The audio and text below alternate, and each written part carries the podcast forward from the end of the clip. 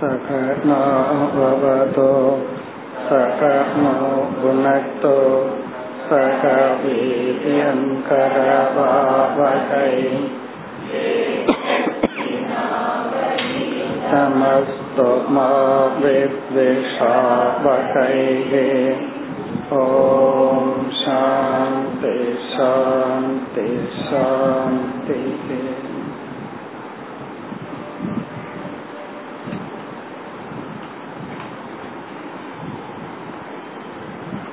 இருபத்தி நான்காவது ஸ்லோகம்.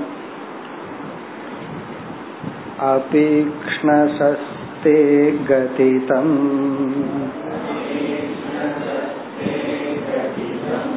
ஞானம் விஸ்பஷ்ட யுக்திமத்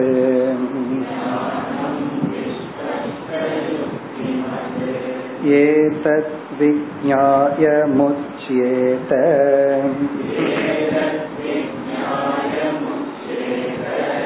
புருஷோ நஷ்ட சம்சயஹ.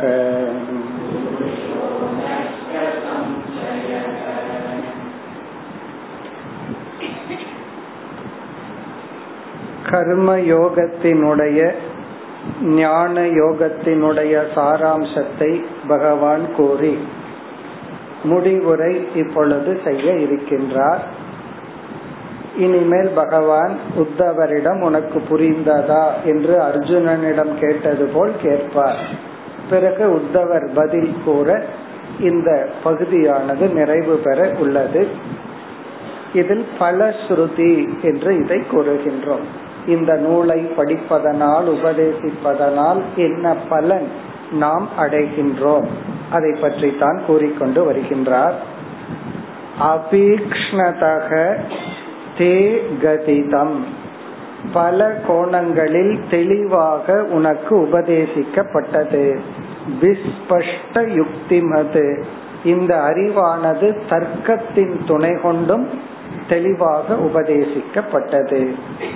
ஏதத் விஜ்ஞாய முச்யேத, இதை அறிபவன் முக்தியை அடைகின்றான். நஷ்ட சம்சயக, சந்தேகங்களை நீக்கியவனாக மோட்சத்தை அடைகின்றான். மேலும் பகவான் நான் உனக்கு தெளிவாக கூறினேன் என்று கூறி இந்த ஞானம் கேட்பது இதை உபதேசிப்பது இதனால் பலன்களை கூற போகின்றார். 25வது ஸ்லோகம். சுவிவிக்தம் தவ பிரஷ்னம்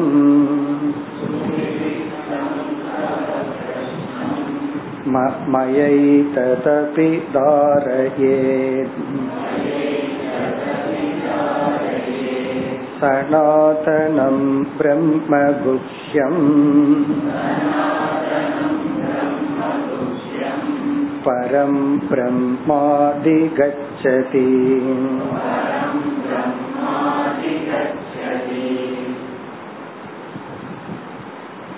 சுவிவிக்தம் தவ பிரஷ்னம், தவ என்று பகவான் உத்தவரை குறிப்பிடுகின்றார்.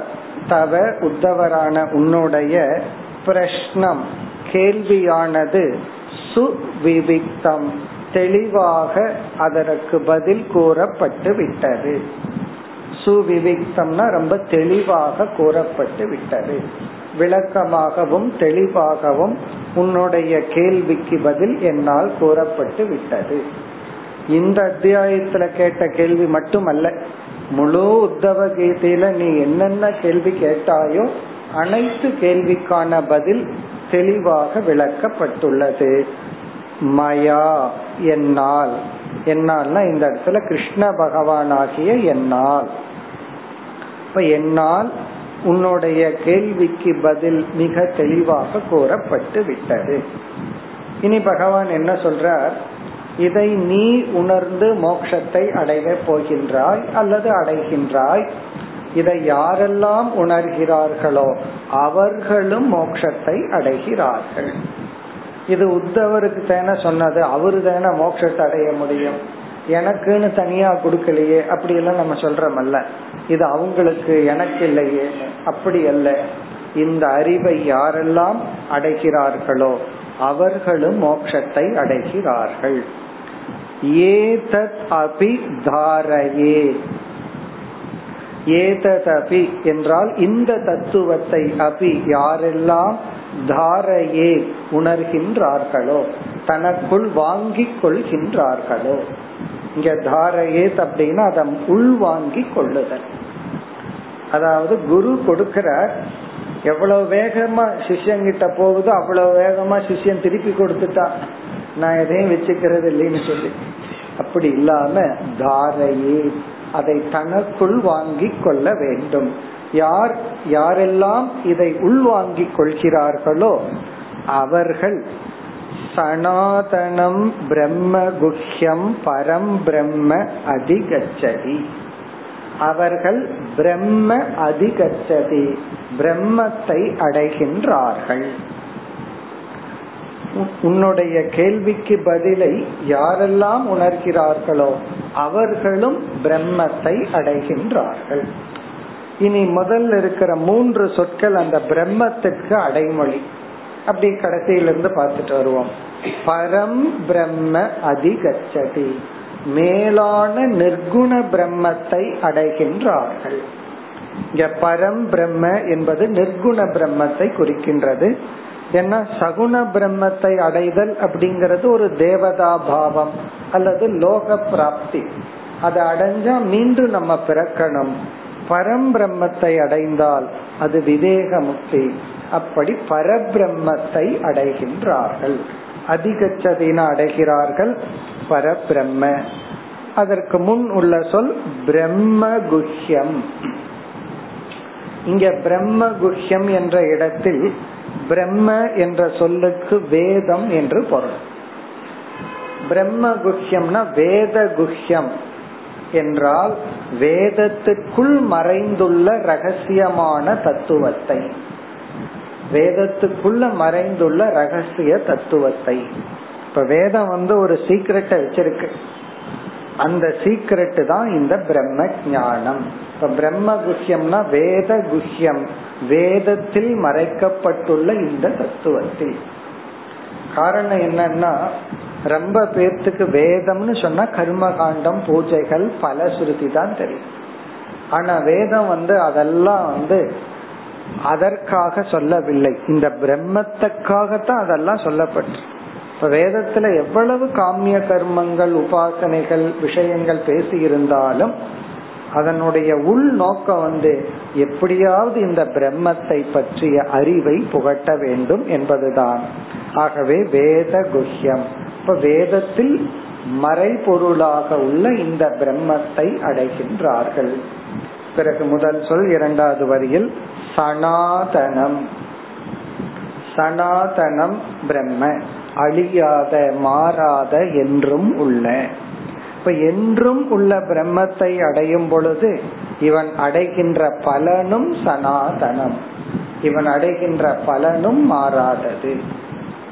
ஏன்னா இவன் அடைகிற பிரம்மன் அப்படிப்பட்டது. அப்படிப்பட்ட பிரம்மத்தை அடையும் பொழுது இவன் அடைகின்ற பலனும் சனாதனம், அதாவது என்றும் உள்ள அழியாத மோட்ச சொரூபத்தை ஒருவன் அடைகின்றான். இனி வருகின்ற சில ஸ்லோகங்களில் இதை உபதேசிப்பதனால் கிடைக்கின்ற பலன், இதை படிப்பதனால் கிடைக்கின்ற பலன், இதை புரிந்து கொள்வதனால் கிடைக்கின்ற பலன் என்ற பல ஸ்ருதியை அடுத்த 3 ஸ்லோகங்களில் பகவான் குறிப்பிடுகின்றார். இதை சொல்வதனாலும் பலன் இருக்கு, ஓதுவதனாலும் பலன், நாம் கேட்பதனாலும் பலன். என்ன பலன் கிடைக்கும்? கேட்டு புரிந்து கொண்டால் மோட்சம்ங்கிற பலன், அதை கூறுகின்றார் 26வது ஸ்லோகம். ய ஏதத் மம பக்தேஷோ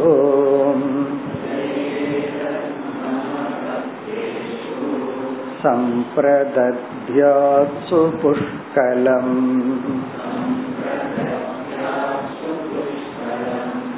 தஸ்யாகம் பிரம்மதாயஸ்ய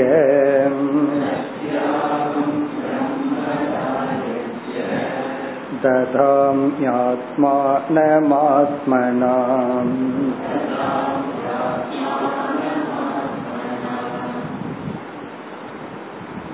இந்த ஸ்லோகத்தில் உபதேசிப்பவர்களுக்கு நான் என்ன செய்கின்றேன், இந்த அறிவை பெற்று அதை மற்றவர்களுக்கு கொடுப்பவர்களுக்கு நான் கொடுக்கின்ற பலன். அடுத்த ஸ்லோகத்துல கேட்பவர்களுக்கு பலன் சொல்ல போறார்.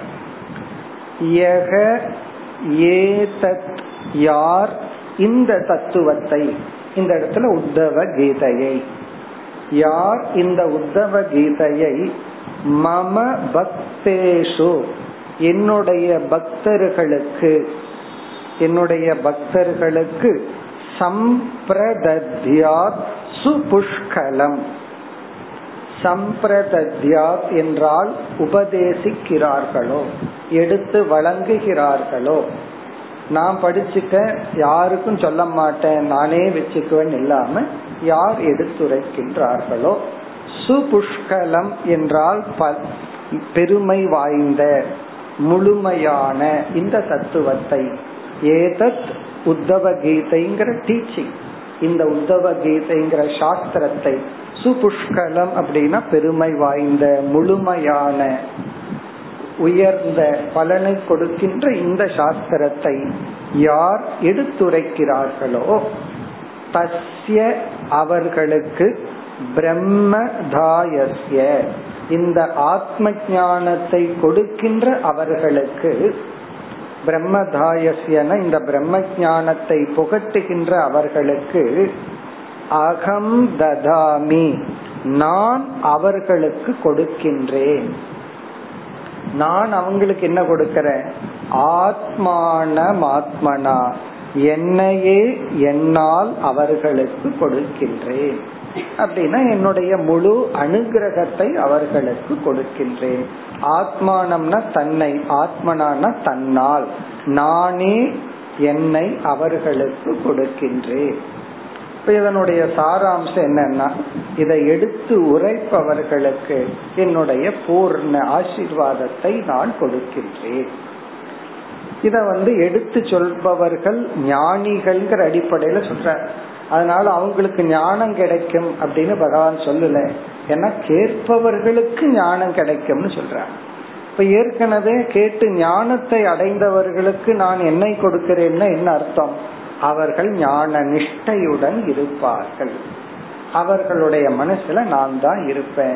அந்த ஞானம் நிஷ்டை ஆகும். அதனால டீச்சிங் அப்படிங்கறது உண்மையிலேயே லவுட் திங்கிங் அப்படின்னு புரிஞ்சுக்கணும். சத்தமா யோசிக்கிறது தான் டீச்சிங்.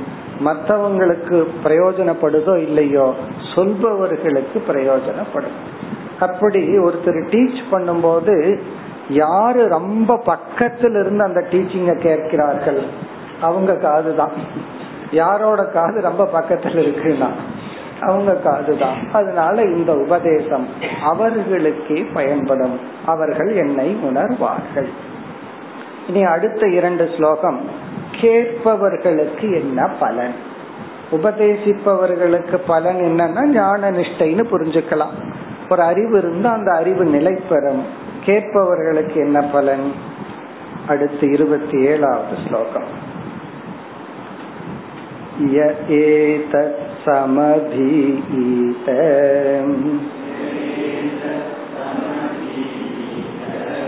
பவித்ரம் பரமம் சுசீம் சபோ ஏதாகரகர்மாம் ஞானதீபேன தர்சயன்.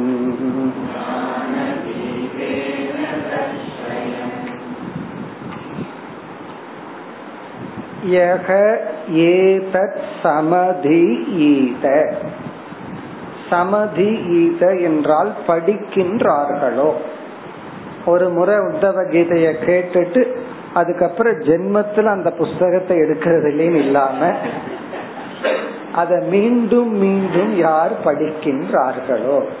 சில சமயம் படிச்சு முடிச்சுட்டா இந்த ஸ்கூல்ல எல்லாம் அடுத்த கிளாஸுக்கு போயிட்டா பழைய கிளாஸ் புஸ்தகத்தை தூக்கி எறியறதுல கிழிச்செறியறதுல ஒரு சந்தோஷம் வரும். காரணம் என்ன? படிச்சு முடிச்சாச்சு, இனி அதை பேண்டிட்டது இல்லையே. அப்படி இல்லாமல் யார் சமதி ஈதன்னா தொடர்ந்து படித்து கொண்டு இருக்கின்றார்களோ, ஒரு முறை கேட்டா போதாது, தொடர்ந்து இதை மீண்டும் மீண்டும் படித்து கொண்டு இருக்கிறார்களோ. பிறகு இது எப்படிப்பட்ட தத்துவம்? பவித்ரம் பரமம் சுச்சி. பவித்ரம் தூய்மைப்படுத்துகின்ற சாஸ்திரம், நம்மை கடைசியில் அஜ்ஞானத்திலிருந்தும் விடுவிக்கின்ற சாஸ்திரம் பவித்ரம் பரமம் சுச்சி. அத்வைத ஞானத்தை கொடுத்து இரண்டற்ற தன்மையில் நம்மை வைக்கின்ற மேலான தூய்மைப்படுத்தும் சாஸ்திரம். சுச்சினாலும் பவித்ரம்னாலும் கிட்டத்தட்ட ஒரே பொருள் தான். ஒண்ணு மற்ற அசுத்தத்திலிருந்து தூய்மைப்படுத்துவது, அஞ்ஞானத்திலிருந்தும் தூய்மைப்படுத்தும். பரமம் மேலான இந்த சாஸ்திரத்தை யார் படிக்கின்றார்களோ, ச பூயேத அவர்கள் தூய்மைப்படுத்தப்படுகிறார்கள் என்னால். பூயேத அப்படின்னா பியூரிஃபைடு. அவர்கள் ஒவ்வொரு ஸ்டேஜில் தூய்மைப்படுத்தப்படுகிறார்கள். பிறகு அவர்கள் என்ன செய்கிறார்களா, மாம் அகரக ஒவ்வொரு நாளும் என்னை ஞான தீபேன தர்ஷயன், ஞானம் என்ற தீபத்தினால் பார்த்து கொண்டும் மற்றவர்களுக்கு காட்டிக் கொண்டும் அவர்கள் தூய்மை அடைகின்றார்கள். அதாவது பகவானை பார்க்கிறதுங்கிறது இதுதானா, இந்த சாஸ்திரத்தை படிக்கிறது அப்படிங்கறது. பகவான் சொல்றாரு என்னை பார்ப்பதற்கு சமம். பகவானை நம்ம பார்க்கிறதுனா எப்படி, இந்த சாஸ்திரம் படிக்கிறது. ரொம்ப கிராஸா பார்க்கிறது, கண்ணுல நம்ம பார்க்கிறது, பிரத்யக்ஷ பிரமாணத்துல பகவானுக்கு ஒரு உருவத்தை செஞ்சு பார்க்கறது ஒன்று. பிறகு பிரேயர் பண்றது மானசீகமா கற்பனையில பார்க்கிறது. இது பகவானுடைய சொரூபத்தை அறிவு பூர்வமாக. அதனாலதான் ஞான தீபேன, ஞானம் என்ற தீபத்தின் மூலம், தர்ஷயன்னா மற்றவர்களுக்கும் காட்டிக்கொண்டு தானும் பார்த்து கொண்டு, சக அவர்கள் பூயேத என்றால் தூய்மை அடைகின்றார்கள். இனி அடுத்த ஸ்லோகத்துல மேலும் இதை கேட்பவர்கள், இந்த ஸ்லோகத்துல கேட்டு மீண்டும் மீண்டும் படிப்பவர்கள் மோட்சத்தை அடைகிறார்கள். இதை கேட்டு புரிந்து கொள்பவர்களும் மோட்சத்தை அடைகின்றார்கள். அதை கூறுகின்றார் 28வது ஸ்லோகம். ய ஏதத் ஸ்ரத்தயா நித்யம்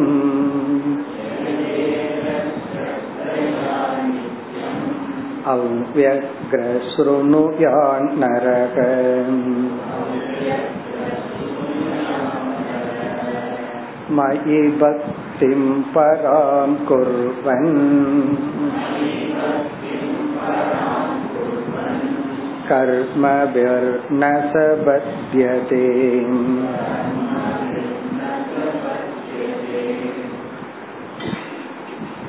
கேட்பவர்களுக்கான பலஸ்ருதி. இந்த உத்தவ கீதையை யார் ஒருவர் ஏதத் இந்த உத்தவ கீதா சாஸ்திரத்தை ஸ்ரத்தையா ஸ்ரத்தையுடன், அதுதான் முக்கியம், ஸ்ரத்தையுடன். ஸ்ரத்தையுடன்னா இங்க சொல்லப்படுகின்ற பகவானால் உபதேசிக்கப்படுகின்ற ஒவ்வொரு வாக்கியமும் சத்தியம், அது உண்மை என்ற புத்தியுடன். ஸ்ரத்தையா நித்தியம், நித்தியம் என்றால் கமிட்மெண்ட். ஏதோ கேட்டோம் அப்படின்னு இல்லாம முழுமையாக எந்த ஒரு விஷயத்தையும் ஒரு என்டர்டெயின்மெண்ட் கேஷுவலா பண்ணலாம் அல்லது கமிட்டடா பண்ணலாம். அது படிப்பாகலாம், ஈவன் கேம் ஆகலாம். இப்ப கிரிக்கெட் இருக்கு, ஸ்டேட் இன்டர்நேஷனல் டீம் பிளேயர்ஸ்க்கு விளையாடுறதுக்கும் பசங்க சும்மா விளையாடுறதுக்கும் வித்தியாசம். சும்மா விளையாடுறது ஒரு என்டர்டெயின்மெண்ட் விளையாட்டுக்காக, பட் அதுவே வாழ்க்கையா எடுத்துட்டு விளையாண்டா என்ன கமிட்மெண்ட் இருக்கும். அப்படி இங்க நித்தியம்னா ஃபுல் வித் கமிட்மெண்ட், அதை புரிஞ்சுக்கணும்ங்கிற முழு ஈடுபாட்டுடன். ஸ்ருணுயாத் நரக, நரக என்றால் ஒரு மனிதன், ஸ்ருணுயாத் கேட்கின்றானோ, அவ்யக்ரக என்றால் அமைதியான சஞ்சலமற்ற மனதுடன், கலக்கமற்ற மனதுடன். அவ்யக்ரஹ என்றால் இத கேட்கும் பொழுது மன அமைதியா இருக்கணுமா? என்ன மனதுல எத்தனையோ போராட்டங்கள் எல்லாம் இருந்து இத கேட்டோம் அப்படின்னா அந்த நேரத்தில் இருக்கிற போராட்டத்துக்கு ஏதாவது ஒரு சொல்யூஷன் கிடைக்குமான்னு தான் பாப்பமே தவிர மோக்ஷங்கிற லட்சியத்துக்கு இந்த சாஸ்திரத்தை பயன்படுத்த மாட்டோம். இப்ப சிலர் சொல்வார்கள், இந்த கீதை போன்ற சாஸ்திரம் எல்லாம் மனசு கஷ்டமா இருக்கும் போது படிப்பேன் அப்படின்னு. மீதி நேரம் என்னன்னா, மீதி நேரம் அது எதுக்கு? அப்ப என்ன, அது ஏதோ ஒரு ஸ்லீப்பிங் டோஸ் மாதிரியும் அல்லது கஷ்டமா இருந்தா பெயின் கில்லர் மாதிரியும் யூஸ் பண்றது. அப்படி இல்லை, அவ்வியக்ரகன மனசை அமைதிப்படுத்தி கொண்டு தெளிவான மனதுடன், கவலையற்ற மனதுடன், ஏதோ ஒரு மேலோட்டமான கவலைக்கு ஒரு மருந்தா படிக்காம அதுல ஏதோ ஒரு உண்மை இருக்கு, அதை உணரணும் அப்படிங்கிற ஒரு ஆர்வத்துடன் படித்தல். ஆனா ஆரம்பத்தில் அப்படி வரல, அது தவறு கிடையாது. ஆனா சாஸ்திரத்தை அதற்கு பயன்படுத்த கூடாது. சாஸ்திரம்ங்கிறது பெயின் கில்லர் அல்ல. ரொம்ப பேருக்கு அப்படித்தான் இருக்கு. இப்ப யோகா எவ்வளவு நாள் பண்ணுவாங்க, நான் பெயின் இருக்கிற வரைக்கும் நல்லாயிட்டா விட்டுறது. அப்படி சாஸ்திரத்தை பயன்படுத்தாமல் மனக்கவலை அற்றவனாக, மன சோர்வு அற்றவனாக யார் சுருணுயார் படிக்கின்றார்களோ, பிறகு பகவான் சொல்றார், மயி பக்திம் பராம் குருவன், அதுவே என்னிடத்தில் செலுத்தப்படுகின்ற மேலான பக்தி. மயி என்னிடத்தில், பராம் பக்திம் குருவன் மேலான பக்தியை செய்தவர்களாக. இப்ப அவங்க என்ன பண்ணிருக்காங்கன்னா, என்னிடத்துல ஒரு பெரிய பக்தி செய்துள்ளார்கள். இப்ப பகவான புரிஞ்சுக்கிறதுக்காக செய்யற முயற்சி தான் பக்தியில மேலான நிலை. நம்ம உணர்வுகளை பகவான் இடத்துல வைக்கிறதும் பக்தி தான். ஆனா அந்த விஞ்ஞானமய கோஷத்தை வைக்கிறது இருக்கே, அதுதான் மேலான பக்தி. இப்ப மேலான பக்தியை என்னிடத்தில் செய்தவர்களாக. பிறகு நம்ம சப்ளை பண்ணிக்கணும், ஞானத்தை எல்லாம் அடைந்து கர்மபிஹி நசபத்யதே, எந்த கர்மத்தினாலும் அவர்கள் பந்தப்படுவதில்லை.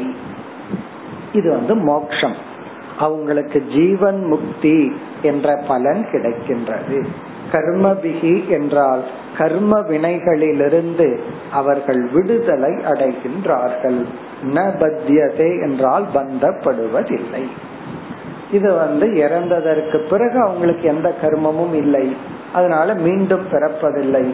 இருக்கும் பொழுதும் எந்த கர்மமும் அவர்களை சம்சாரியாக்காது.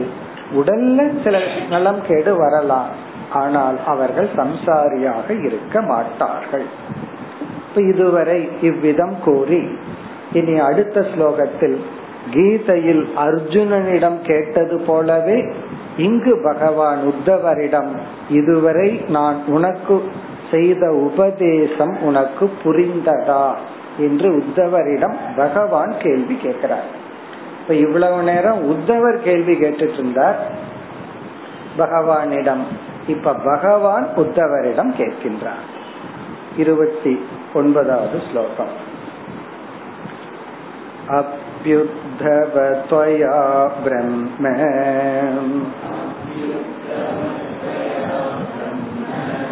சகே சமவதாரிதம் அபிதே விகதோ மோககம் சோகச்சாசௌ மனோபவகம்.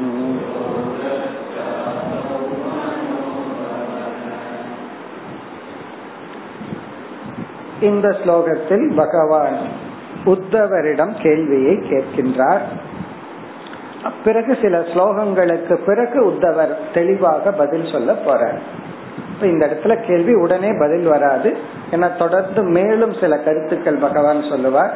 பிறகு உத்தவர் இதற்கு பதில் சொல்ல போறார். கேள்வி என்ன? உத்தவ சகே, உத்தவரை அழைக்கின்றார். ஹே உத்தவா, சகே நண்பனே என்று அழைக்கின்றார். இவ்வளவு நேரம் சிஷ்யனா இருந்த உத்தவர் இப்ப நண்பனா மாறிட்டார். காரணம் என்ன? பகவான் அடைஞ்ச அதே ஞானத்தை அடைஞ்சார். அதனால பகவான் உத்தவரை இப்ப ஒரு நண்பனா ட்ரீட் பண்றார். சகேனா ஃப்ரெண்டு, நண்பா அப்படின்னு அழைக்கின்றார். இப்பெல்லாம் யாரும் நண்பான்னு அழைக்கிறதுல ஏதோ பேர்ல அழைக்கிறார்கள். அது எதுக்கு இங்கெல்லாம் சொல்லிட்டு அப்படி ஒரு மாதிரி அழைப்பார்கள் ஃப்ரெண்ட்ஸுக்குள்ள. பகவான் நண்பனே அப்படின்னு அழைக்கிறார். நண்பனே உத்தவா. அபி, இங்க அபிங்கிற சொல்லுக்கு கிம் என்று பொருள். கேள்வி அபிங்கிற சொல் பிரஷ்னார்த்தே. கேள்விங்கிற அர்த்தத்துல பகவான் சொல்றார் அபி துவயா பிரம்ம சமவதாரிதம். சமவதாரிதம் கிம்? பிரம்ம பரம்பிரம்மமானது துவயா உன்னால் சமவதாரிதம். அபி அபினா கிம்? சமவதாரிதம்னா கிரகிக்கப்பட்டு விட்டதா, புரிந்து கொள்ளப்பட்டு விட்டதா? பிரம்ம தத்துவம் உன்னால் புரிந்து கொள்ளப்பட்டு விட்டதா?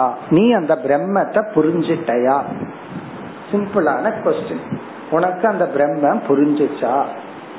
இப்ப பிரம்மன்னா என்னன்னு கேட்ட மாட்டார் உத்தவர்.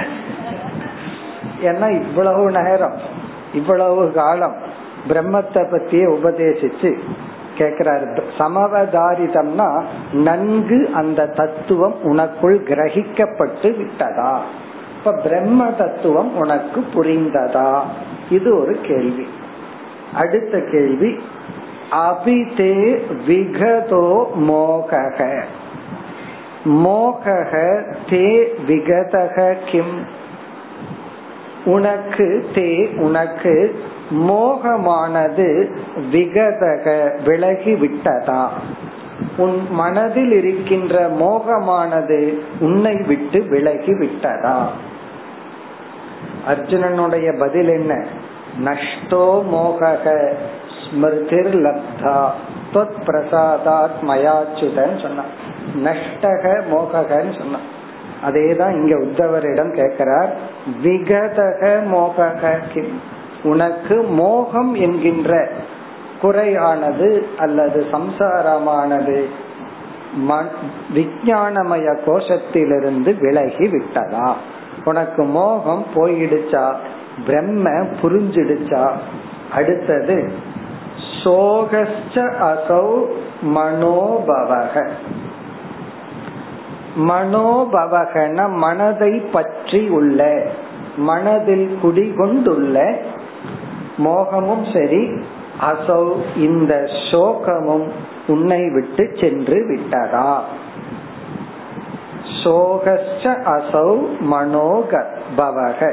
மனோபவகன நம்முடைய மனதில் குடிகொண்டிருக்கின்ற சோகக சோகமும் உன்னை விட்டு சென்று விட்டதா? இங்க அதே வார்த்தை எடுத்துக்கணும். விகதக அபி விகதக கிம்? அதாவது போயிடுச்சா? மனசுல இருக்கிற சோகம் போயிடுச்சா? மனசுல இருக்கிற மோகம் போயிடுச்சா? பிரம்மன் உனக்கு புரிந்ததா? உனக்கு பிரம்ம தத்துவம் புரிஞ்சுதா? மனசுல இருக்கிற மோகம் போயிடுச்சா? மனசுல இருக்கிற சோகம் போயாச்சா? இதுதான் கேள்வி. இந்த கேள்விக்கான தெளிவான பதிலை சில ஸ்லோகங்களுக்கு பிறகு உத்தவரே சொல்ல போறார். எனக்கெல்லாம் போயிடுச்சு, நான் சந்தோஷமா இருக்கிறேன்னு சொல்லி பாசிட்டிவான பதில சொல்ல போறார். ஏன்னா பகவான இறுதியா அவர் வழி அனுப்புறார். பிறகு இவரும் தவம் செய்து இவருடைய தேகத்தையும் கொஞ்சம் வருஷங்களுக்கு பிறகு விட போறார். இவருடைய பதில நம்ம பின்னாடி பார்க்க போறோம். எனக்கு மோகம் சோகம் பயம் எல்லாம் போய் நான் சந்தோஷமா இருக்கேன், ஜீவன் முக்தனா இருக்கிறேன்னு பதில் சொல்ல போறார். இப்ப இந்த ஸ்லோகம் உத்தவரை பார்த்து பகவான் கேட்கிறார். கேட்கும் போதே பகவானுக்கு தெரியுது போல் இருக்கு உத்தவருக்கு. இதெல்லாம் போயிடுச்சு, மோகமும் போயிடுச்சு, சோகமும் போயிடுச்சு, பிரம்மத்தை அவர் புரிஞ்சிட்டார் அப்படிங்கறத பகவான் புரிந்து கொண்டார்.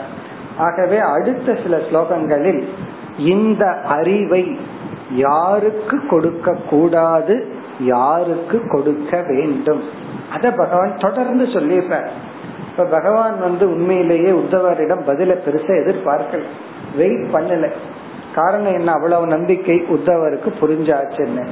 ஆகவே அடுத்த உபதேசம் பகவான் செய்கிறார், இந்த அறிவை நீ யாருக்கு கொடுக்க கூடாது, யாருக்கு கொடுக்கணும் அப்படின்னு சொல்லிட்டு பிறகு ஒரு அமைதியா வரும் பொழுது உத்தவர் பேசுவார், எனக்கு மோகம் போயாச்சு, சோகம் போயாச்சு, பிரம்மன் புரிஞ்சாச்சுன்னு சொல்ல போறார். இனி அடுத்த ஸ்லோகத்தில் இந்த டீச்சிங், இந்த வேதாந்த தத்துவத்தை யாரிடம் சொல்ல கூடாது, பிறகு அதுக்கு அடுத்த ஸ்லோகத்துல யாருக்கு சொல்ல வேண்டும்.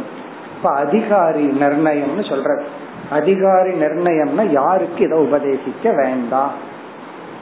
அடுத்த ஸ்லோகம் 30வது ஸ்லோகம். நைதத்வயா தாம்பிகாயே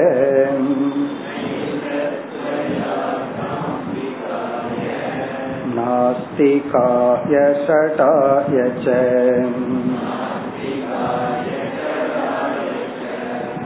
அசுஸ்ரூஷோரபக்தாய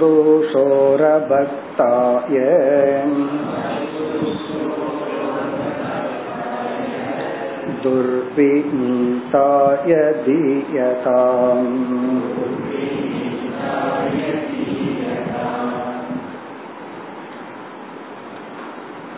ந ஏதத் தியதாம், ந ஏதத் தியதாம்னா இதை கொடுக்க கூடாது இவர்களுக்கெல்லாம். இப்படிப்பட்ட தன்மை உடையவர்களுக்கு இந்த அறிவை கொடுக்க கூடாது. தியதாம்னா இதை டீச் பண்ணாத, இதை உபதேசிக்காதே. ந ஏதத் த்வயா உன்னால், இப்ப நீ இவங்களுக்கெல்லாம் இத சொல்லாத. இப்ப யாரெல்லாம், இரண்டாவது வரியில் இருக்கிற முதல் சொல் அதுதான் ரொம்ப முக்கியம்.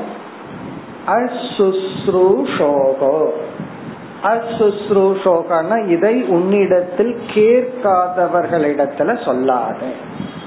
இப்ப இதனுடைய அர்த்தம் என்னன்னா, கேட்டா சொல்லு, கேட்கலினா சொல்லாத. இதுதான் அசுஸ்ரூஷோனா கேட்க விரும்பாதவர்களிடம் நீ சொல்லாத. சில பேர் கேட்க விரும்பாதவங்கிட்ட சொல்லிட்டு, நீங்க ஏன் விரும்பாதவங்கிட்ட சொன்னீங்கன்னு கேட்டா அவங்க என்ன பதில் சொல்றாங்கன்னா, நமக்கு தெரியாதல்ல விரும்புறாங்களா இல்லையான்னு சொல்லி வச்சிருவோம், ஒன்னும் வேஸ்டா போறது இல்லையே அப்படி சொல்ற. அப்படித்தான் ஒருத்தர் சொன்னார், நான் ஏன் இதெல்லாம் வீட்டுல இருக்கிறவங்கிட்ட போய் சொன்னீங்கன்னு கேட்டேன். அதுக்கு அவர் சொன்ன பதில், நமக்கு தெரியாதல்ல அவங்களுக்கு விருப்பம் இருக்கா இல்லையான்னு. அதனுடைய அர்த்தம் நம்ம சொல்லணும், அதுக்காக சொல்றோம், அதுக்கு ஒரு ஜஸ்டிபிகேஷன். அதாவது எந்த ஒன்றை பெற்றாலும், ஒரு நகை வாங்குறோம், உடனே போய் பூட்டி வச்சுக்கிறோமா என்ன, செருப்பு தான் புதுசா ஒண்ணு வாங்குறோம், உடனே நமக்கு தெரிஞ்சவங்க 4 பேர் கிட்ட காட்டி இதை நான் வாங்கி இருக்கிறேன்னு காட்டிட்டு வச்சுட்டா தானே சந்தோஷம். இது நம்முடைய சுபாவம், தவறு கிடையாது. ஒரு நல்லது நம்ம கிட்ட இருந்தா காட்டுறதுல தப்பு இல்லை. ஆனா சில பேர் வாங்கறதே மத்தவங்களுக்குள்ள ஒரு பொறாமைய தூண்டிட்டு பார்த்து ரசிக்கிறதுக்கு தான். பட் நம்மளுடைய நேச்சர் என்னன்னா, ஏதாவது புதுசா நமக்கு ஒண்ணு கிடைச்சா உடனே அதை காட்டிக்கணும், ஷேர் பண்ணணும்ன்றது தான் நல்ல புத்தி. அதை ஷேர் பண்றதுங்கிறதோட காட்டிக்கணும் அப்படிங்கறது நம்மளுடைய சுபாவம். அதே போல புதிதா இப்படி ஒரு அறிவு வந்தா, இந்த அறிவு செய்யற பெரிய அரிப்பு என்னவென்றால், உடனே உள்ள போனோன்னு யாருட்டையாவது சொல்லணுமே, எனக்கு இது தெரிஞ்சிருக்கு, இது யாருக்கு தெரியலையே, குறிப்பா வீட்டுல இருக்கிறவங்க மத்தவங்களுக்கு இத தெரியலையே தெரியலையேன்னு நம்ம எரியாமல் இத ஷேர் பண்ணணும் அப்படின்னு தோண்டும். சொல்றதுல தப்பில்லை, அது நல்ல ஆட்டிடியூடு தான். ஆனா இங்க பகவான் சொல்ற, விருப்பம் இல்லாதவர்களிடம் சொன்னா என்ன ப்ராப்ளம் வருதுன்னா, அவர்களுக்கு அதுக்குள்ள என்ன இருக்குன்னு தெரியாமலே வெறுப்பு வந்துடும். அதுக்கப்புறம் பக்கமே போக மாட்டாங்க, அந்த புஸ்தகத்தை பார்த்தாவே அலர்ஜி ஆயிடும். அதனால அவர்களுக்குள்ள என்ன இருக்குன்னு தெரியாமலேயே ஒரு தேசம் வர்றதுக்கு முன்னாடி நம்ம அவர்களுக்கு சொல்லக்கூடாது. அவர்களாக கியூரியஸா, என்ன இது இவ்வளவு நேரம் உட்கார்ந்து உன்னை படிக்க வைக்கிறது என்ன, உனக்குள்ள ஒரு மாற்றத்தை கொடுத்தது என்ன அப்படின்னு கேட்டா இதுதான் அப்படியே கொஞ்சம் கொஞ்சமா சொல்லல. கேட்டாச்சுன்னு கிடைச்சாச்சுன்னு ஆரம்பிச்சிட கூடாது. ஆள் கிடைச்சாச்சு கேட்டாச்சுன்னு கேட்டா எந்த அளவுக்கு அவர்களுக்கு பக்குவம் இருக்குன்னு பார்த்து ஷேர் பண்ணணும். ஒரு முக்கியமான கருத்து என்னவென்றால், இந்த சாஸ்திரம் மற்றவர்களுக்கு உபதேசம் செய்ய நாம் படிக்கவில்லை, நாம புரிஞ்சுக்கிறதுக்கு தான் படிக்கிறோம். அதற்கு மேல யாராவது கேட்டா நம்ம ஷேர் பண்ணலாம், பண்ணாம இருக்கலாம். சில பேர்த்துக்கு எனக்கு சொல்ல தெரியலையேன்னு ஒரு சோகம், பை வேட் சொல்ல தெரியலனா சந்தோஷப்படும். காரணம் என்ன, சொல்ல வேண்டாம், சொல்றதுக்காக நம்ம படிக்கல, அது நம்ம மனசுல நல்லா பதியணும். இத படிக்கிறது நமக்காக படிக்கிறோம், தேவைப்பட்டா ஷேர் பண்ணலாம், இல்லைன்னா பண்ணணுங்கிற அவசியம் கிடையாது. அதனால இந்த வேதாந்த பாடம் மட்டும் நம்ம புரிஞ்சுக்கிறதுக்காக படிக்கிறோம். இத படிச்சாவே போதும், புரிஞ்சுட்டா போதும், சொல்லணுங்கிற அவசியம் கிடையாது. அது சிறு வயதுல படிச்சிருந்து சமஸ்கிருதம் எல்லாம் படிச்சிருந்து அதுக்கு ஒரு வாய்ப்பு இருந்து அது இயற்கையா நடக்கலாமே தவிர அது செயற்கையா வரக்கூடாது, நம்ம கிரியேட் பண்ண கூடாது. இது ஒரு ப்ரொஃபஷனல், இது ஒரு லைஃப் ஸ்டைலா எடுத்துக்கொள்ள கூடாது. அது நம்முடைய சக்திக்கு அப்பாற்பட்டு அமைஞ்சா ஓகே, அப்படி இல்லை அப்படின்னா விட்டுறணும். ஏன்னா ரொம்ப பேர்த்தினுடைய பலகீனம் இது, யாருக்காவது சொல்லிடணும் அப்படின்னு சொல்லி. ஏன்னா சாஸ்திரத்துல வேற அப்படி ஒன்னு சொல்லி இருக்கு, ஒரு அறிவை அடைஞ்சு யாருக்கும் கொடுக்காம இறந்துட்டா பிரம்மராட்சசன் ஆகிடுவான்னு சொல்லி இருக்கு. நம்ம பிரம்மராட்சசன் ஆகிற அளவுக்கு ஒன்னும் படிக்கல, ஏதோ கொஞ்சம் நமக்கு புரியுற அளவுதான் படிச்சிருக்கோம். ரொம்ப சாஸ்திரம் மேதை ஆயிட்டு இந்த அறிவை யாருக்கும் கொடுக்காம போயிடாதுங்கிறதுக்காக அது சொல்லப்பட்டது. நம்ம அஸ்ருஷ்டூஷோனா கேட்க விரும்பாதவர்கள், உங்களிடம் கேட்காதவர்களிடம் நாம் பகிர்ந்து கொள்ள கூடாது. வேதாந்தம் படிக்காதவங்களுக்கு இந்த டாபிக்கை பத்தி பேச முடியாது, படிச்சவங்களுக்கு பேசுறதுக்கு ஒரு எக்ஸ்ட்ரா டாபிக் கிடைச்சிச்சு, அப்படி இருக்க கூடாது. ஏன்னா கடைசியா உத்தவர் சைலண்ட் ஆக்குறார், அதையும் நம்ம பாக்கிறோம். கடைசியா அவருக்கு இந்த ஞானம் என்ன கொடுத்ததுன்னா, ரெண்டு மூணு ஸ்லோகத்துக்கு அப்புறம் பார்ப்போம், அவருக்கு மௌனத்தை இந்த ஞானம் கொடுத்தது. பிறகு அதுக்கப்புறம் போயிட்டு வர்றேன்னு சொல்லிட்டு போறார், அங்க கதையெல்லாம் அதுக்கப்புறம் கிடையாது. அவ்விதம் கேட்பவர்களுக்கு மட்டும் தான் இதை கொடுக்க வேண்டும், அதுதான் முக்கியம். இப்ப நம்மளும் இத சொல்றதுக்காகவோ அல்லது சொல்லித்தான் ஆகணுங்கிற நிபந்தனையோ இல்லை. ஏன்னா நம்ம படிச்சோம்னா அந்த வார்த்தை அர்த்தம் மனசுல இருந்தா நமக்கு போதும்.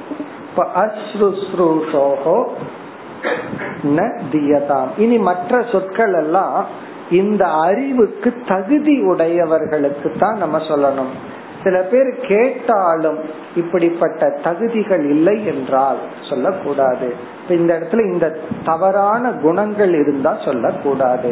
அத லிஸ்ட் போடுறார் பகவான். தாம்பிகாய, தாம்பிகர்களுக்கு இதை சொல்லக்கூடாது. தாம்பிகாய என்றால் எதையாவது ஒண்ணு அடைஞ்சாங்கன்னா அதை தான் அனுபவிக்கிறதுக்கு அடையல, தங்கிட்டு இருக்குன்னு காட்டுவதற்கு தான் அடையறது. ஏதாவது ஒரு பொருள் தன்னிடம் இருந்தா அதை டிஸ்பிளேன்னு சொல்றமே, அதை காட்டுற. அதனாலதான் ரொம்ப பேர் முன்னாடி ஒரு கண்ணாடி இதுல பகவத்கீதையை கொண்டு போய் வச்சிடறது, வந்தா பாக்கட்டுமே இதையெல்லாம் படிக்கிறாருன்னு தெரியட்டுமே, அப்படி இந்த ஷோ கேஸ்ல வச்சுக்கிறது. அது பூட்டு போட்டு அந்த சாவி எப்பவோ தொலைஞ்சிருக்கும், இவருக்கே தெரியாது. இருந்தாலும் அது அப்படியே காமிச்சுக்கிற, வந்து பார்த்தோம் இதெல்லாம் நீங்க படிப்பீங்களா அப்படின்னு சொல்லி. இப்ப தாம்பிகாய என்றால் வெறும் பகட்டு, கர்வம், அப்படிப்பட்ட மனநிலையை உடையவர்களிடம் நீ எந்த அறிவையும் கொடுக்கணுங்கிற அவசியம் இல்லை. இந்த இடத்துல சொல்லாத அப்படிங்கறத விட அவங்களிடத்துல நீ பேசணுங்கிற அவசியம் உனக்கு இல்லை அப்படின்னு அர்த்தம். சொல்லக்கூடாதுங்கிறத விட உனக்கு அந்த டியூட்டி கிடையாது. அப்படிப்பட்ட மனநிலை இருக்கிறவங்கிட்ட உனக்கு ஒண்ணுமே தெரியல அப்படின்னு சொல்லு. ஏதாவது உத்தவ கீதையில டவுட் கேட்டா எனக்கு தெரியாதுன்னு சொல்லிடு, அதான் அர்த்தம். சொல்லணுங்கிற அவசியம் கிடையாது. இப்ப தாம்பிகாய என்றால் தம்பத்துடன் கர்வத்துடன் இருப்பவர்கள், அப்படிப்பட்டவர்களிடம் நீ சொல்லாதே. அப்படிப்பட்டவங்களுக்கு நம்ம எந்த ஒரு அறிவையும் கொடுக்கணுங்கிற கடமை நமக்கு இல்லை. ஆனாலும் நம்ம பலகீனம் என்ன சொல்லணும் தெரியுமோ, அவங்களெல்லாம் நம்ம மாத்தணும் இல்ல அப்படின்னு சொல்லி இப்படி எல்லாம் நமக்குள்ள ஜஸ்டிபிகேஷன் வரும். மாறி வர்றவங்களுக்கு சொன்னா போதும், நம்ம மாற்ற வேண்டிய அவசியம் கிடையாது. அடுத்தது நாஸ்திகாய, நாஸ்திகர்களிடம் இதை கூறக்கூடாது. இங்க நாஸ்திகர்கள் அப்படின்னு சொன்னா வேத பிரமாணத்தை ஏற்றுக்கொள்ளாதவர்கள், வேதத்தை ஒரு ஞானத்தை கொடுக்கும் கருவியாக ஏற்றுக்கொள்ளாதவர்கள் நாஸ்திகர்கள். இப்ப நாஸ்திகர்கள் இத கேட்பாங்களா அப்படின்னு ஒரு டவுட் தான், 90% கேட்க மாட்டார்கள். நாஸ்திகனா இருந்துட்டு ஒருத்தன் கேட்கறான்னு சொன்னா அதுல என்ன குறை காணலாம்ங்கிற எண்ணத்துல கேட்பார்கள். சில பேர் புஸ்தகத்தை படிச்சு அதுல என்ன குறை சொல்லலாம் அப்படின்னே படிப்பார்கள். இப்ப அப்படிப்பட்டவர்களிடம் நம்ம பேசணுங்கிற அவசியம் இல்லை. இங்க சொல்லாத அப்படின்னா அவங்களுடைய கேள்விக்கு நம்ம பதில் சொல்லணுங்கிற அவசியம் இல்லை. நம்ம ஒரு புரிஞ்சுக்கணும், ஒருத்தர் கேள்வி கேட்டா கண்டிப்பா பதில் சொல்லணுங்கிற அவசியம் கிடையாது. நம்ம நினைச்சுக்கிறாரா கேள்வி கேட்டா பதில் சொல்லிடணும்னு? சில கேள்விகளுக்கெல்லாம் இந்த அசட்டு சிரிப்புன்னு ஒண்ணு இருக்கு, அதுதான் பதில். அப்படியே சிரிச்சுட்டு போயிடணும். காரணம் என்ன? அந்த கேள்விக்கு அவங்க தகுதி இருக்கலாம், ஆனால் நம்ம சொல்லணுங்கிற அவசியம் கிடையாது. கேள்வி அவங்க கேட்கலாம், ஆனா அந்த கேள்விக்கான பதிலுக்கு அவங்களுக்கு அர்ஹதை இருக்காது. இப்ப நாஸ்திகாயன்னா வேதத்தை ஏற்றுக்கொள்ளாதவர்கள், சாஸ்திரத்தை ஏற்றுக்கொள்ளாதவர்கள், தர்மா தர்மத்தை ஏற்றுக்கொள்ளாதவர்கள், ஈஸ்வரன் கர்ம பல தாதா என்பதை ஏற்றுக்கொள்ளாதவர்கள். ஏன்னா ரொம்ப பேர் கர்ம பண்ண பலன் தானாக வருமே, அதுக்கு எதுக்கு கடவுள்னு ஒருத்தர், அதுக்கு எதுக்கு ஈஸ்வரன் ஒருத்தர், இவர்கள் தான் நாஸ்திகர்கள். பிறகு ஷடாயச, ஷடாய என்றால் தீய நடவடிக்கை இருப்பவர்கள். ரோக் அப்படின்னு எல்லாம் சொல்றோம் இல்ல, ஒழுக்கம் இல்லாத நடவடிக்கை ஷடாய, அதாவது பண்பாடு இல்லாதவர்கள். அஸ்ருஸ்ரூஷோகோ, கேட்காதவர்களிடத்தில் சொல்லக்கூடாது. இனி இரண்டாவது வரியில் இரண்டாவது சொல் அபக்தாய, பக்தி இல்லாதவர்களிடத்திலும் நாம் கூறக்கூடாது. ரொம்ப பேர் ஒரு கியூரியாசிட்டிக்கு ஒரு பக்தியும் இல்லாம என்னதான் சொல்லுது அப்படின்னு ஒரு மென்டல் எக்ஸசைஸ்க்காக கேட்டா நம்ம சொல்லணுங்கிற அவசியம் கிடையாது. இப்ப அவங்களுடைய பாவனை சரியில்லைன்னா நம்ம பதில் தெரிந்தாலும் சொல்லணுங்கிற அவசியம் கிடையாது. அவங்க சொல்லலாம், தெரிஞ்சுட்டு நீ சொல்ல மாட்டேங்கிறன்னு, இருந்துட்டு போகட்டுன்னு வாங்கிக்கலாமே தவிர சொல்ல வேண்டிய அவசியம் இல்லை. இப்ப சடாயன்னா ஒழுக்கம் இல்லாதவர்கள், நடவடிக்கை சரியில்லாதவர்கள் இடத்துல சொல்லணுங்கிற அவசியம் இல்லை. தார்மீகமாக வாழாதவர்களிடத்துல சொல்லணுங்கிற அவசியம் இல்லை. பக்தி இல்லாதவர்களிடத்தில் சொல்லணுங்கிற அவசியம் இல்லை.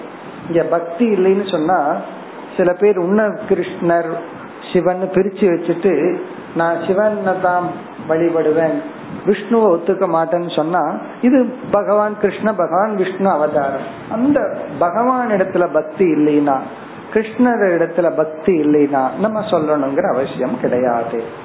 அடுத்தது துர்விநீதாய, துர்விநீதாயங்கிறதுக்கு ரெண்டு பொருள். ஒன்று நடத்தை சரியில்லாதவர்கள், இனி ஒன்று பணிவு அற்றவர்கள், பணியாதவர்கள். இந்த பணிவில்லை அப்படின்னு சொன்னா நம்ம என்ன சொன்னாலும் சரி நீ சொல்ற அப்படின்னு கேட்பார்களே தவிர இதுல உண்மை இருக்குங்கிற எண்ணத்தில் கேட்க மாட்டார்கள். இப்ப துர்விநீதாயன்னா ஒழுக்கமான நடவடிக்கை இல்லாதவர்களிடத்திலும் அல்லது பணிவில்லாதவர்களுக்கு ந தீயதா. இங்க கொடுக்காதே அப்படிங்கறதுல முக்கியத்துவம் கிடையாது, கொடுக்க வேண்டிய அவசியம் இல்லை. அதுதான் இங்க பாயிண்ட். இந்த ரெண்டுக்கு வித்தியாசம் இருக்கு. நீ அவங்களுக்கு சொல்லவே கூடாது அப்படின்னு பகவான் சொல்றத விட நீ அவங்களுக்கு சொல்லணுங்கிற கடமை உனக்கு இல்லை. அதனால நமக்கு எந்த கில்ட்டும் வேண்டாம், கேட்டு நான் சொல்லலையே அப்படின்னு ஒரு குற்ற உணர்வு நமக்கு வேண்டாம். இனி அடுத்த ஸ்லோகத்துல யாருக்கு கொடுக்கணும், யாருக்கு இத உபதேசிக்கணும்னு பகவான் பாசிட்டிவா சொல்றார். பகவத்கீதையில செஞ்சதையே செய்யறார். அங்கேயும் சர்வ தர்மான் பரித்தேஜன்னு சொல்லிட்டு அதபஸ்காயா பக்தாயன்னு சில லிஸ்ட் சொன்னார், இவங்களுக்கெல்லாம் டீச் பண்ணாதன்னு சொல்லி. அதே பேட்டர்ன்ல தான் இங்கேயும் பகவான் நிறைவு செய்கிறார். அடுத்த ஸ்லோகம் யாருக்கு கொடுக்க வேண்டும்? 31. ஏதைர்தோஷைர்விஹீனாய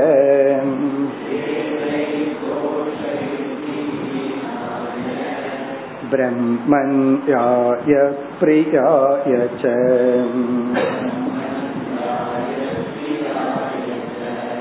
சாதவே சுச்சயே ப்ரூயா.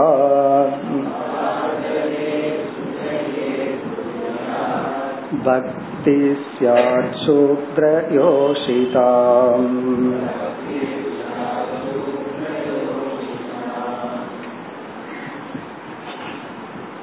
யாருக்கு இந்த உத்தவ கீதையை உபதேசிக்க வேண்டும்? யாருக்கு அருகதை தகுதி? ஏதைஹி தோஷைஹி விஹீனாய, முன் ஸ்லோகத்தில் சொல்லப்பட்டுள்ள குற்றங்களிலிருந்து நீங்கியவர்களுக்கு. ஏதைஹி தோஷைஹினா சென்ற ஸ்லோகத்தில் சொல்லப்பட்ட தோஷங்களிலிருந்து விஹீனாயனா விடுபட்டவர்களுக்கு உபதேசிக்க வேண்டும். அப்ப சென்ற ஸ்லோகத்தை அப்படியே தலைகீழா பார்க்கணும். அப்படி அதம்பாய அஷடாய சுஸ்ரூஷோகோ பக்தாய அப்படி பார்க்கணும். இப்ப சென்ற ஸ்லோகத்தில் கூறப்பட்டுள்ள குற்றங்களிலிருந்து விடுபட்டவர்களுக்கு சொல்ல வேண்டும். பிறகு வேறு சில குவாலிபிகேஷன் தகுதியிலையெல்லாம் பகவான் சேர்த்துக்கொள்றார்.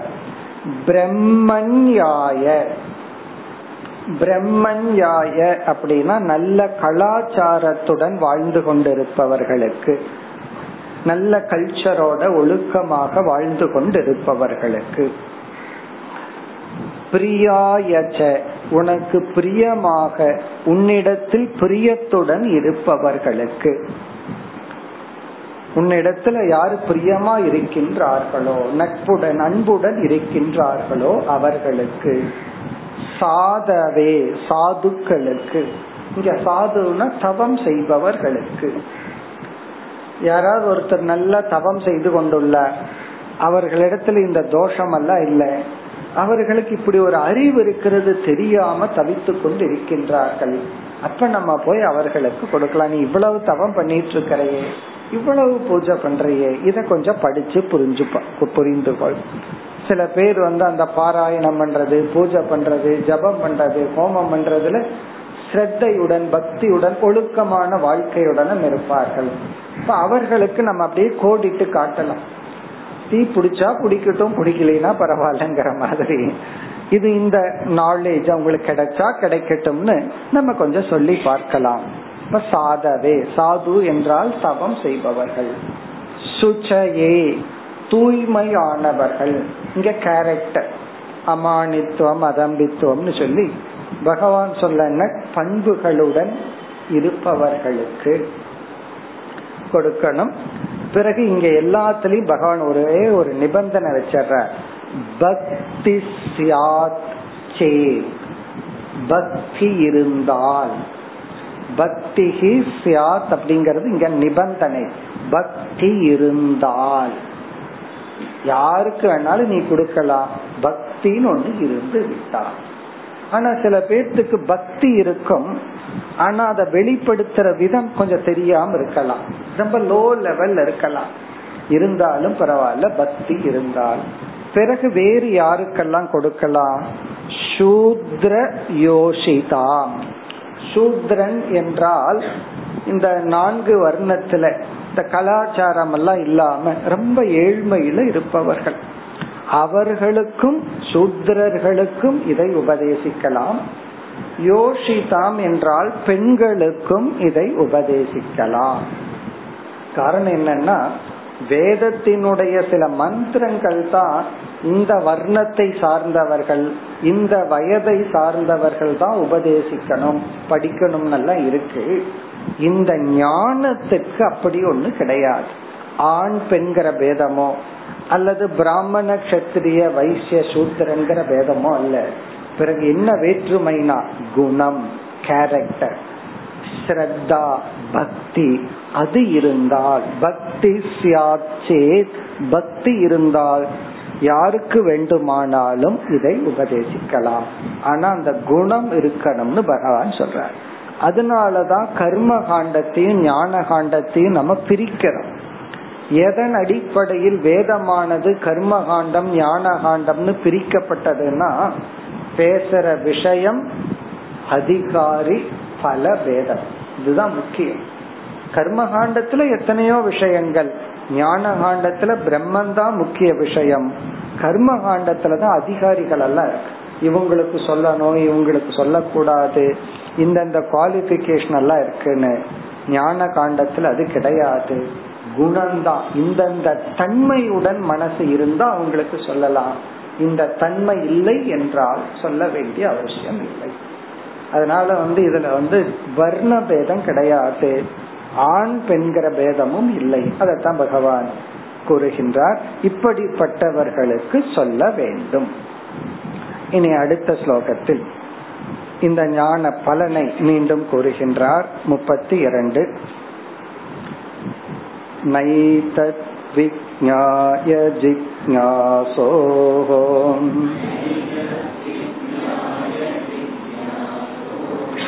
ஞாதவ்யம் அவசிஷ்யதே பீத்வா பீயூஷமம்ருதம் பாதவ்யம் நாவசிஷ்யதே.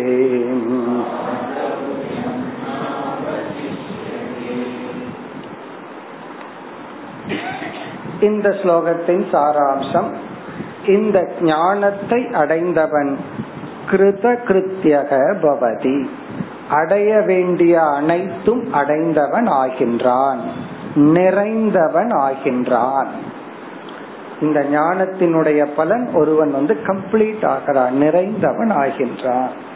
ஒருத்தனை எப்ப நிறைந்தவன் சொல்லலாம்? அவனால் அடைய வேண்டியது ஒன்று பாக்கி இல்லை. அதுக்கு இரண்டாவது வரையில ஒரு எக்ஸாம்பிள் சொல்ற, பீத்வா பீயூஷம் அமிர்தம், அமிர்தம் என்கின்ற ஒரு பானத்தை குடித்தவன். பீயூஷம்னா அமிர்தம், அதாவது மரணமற்ற தேவனாக வைக்க ஒருவனை தேவனாக்கும் அமிர்தத்தை குடித்ததற்கு பிறகு பாத்தவ்யம் அவனால் குடிக்க வேண்டியது ந அவசிஷ்யதே ஒன்றும் இல்லையோ. அமிர்தத்தை குடிச்சவனுக்கு மறுபடியும் ஏதாவது குடிக்கணும்ங்கிறது ஒன்றும் கிடையாது. அமிர்தத்தையே அவன் டேஸ்ட் பண்ணியாச்சு, மறுபடியும் வேற ஏதாவது இவனுக்கு டேஸ்ட் பண்றதுக்கு இருக்கான்னா கிடையாது. இது எக்ஸாம்பிள் தான், அமிர்தத்தை எல்லாம் நான் பார்க்கலன்னு சொல்லக்கூடாது. இது ஒரு எக்ஸாம்பிள், புராணத்துல சொல்லப்பட்ட உதாரணம். அவ்வளவு சுவையா இருக்குமா? இங்க லோக்கல் இருக்கிறது எவ்வளவு போதையை கொடுக்குமோ அதுக்கு மேல போதையை கொடுக்கும் அந்த அமிர்தம். சோ அதை குடிச்சதுக்கு அப்புறம் இவன் வேற ஒண்ணு டேஸ்ட் பாக்குறதுக்கு ஒண்ணு கிடையாது.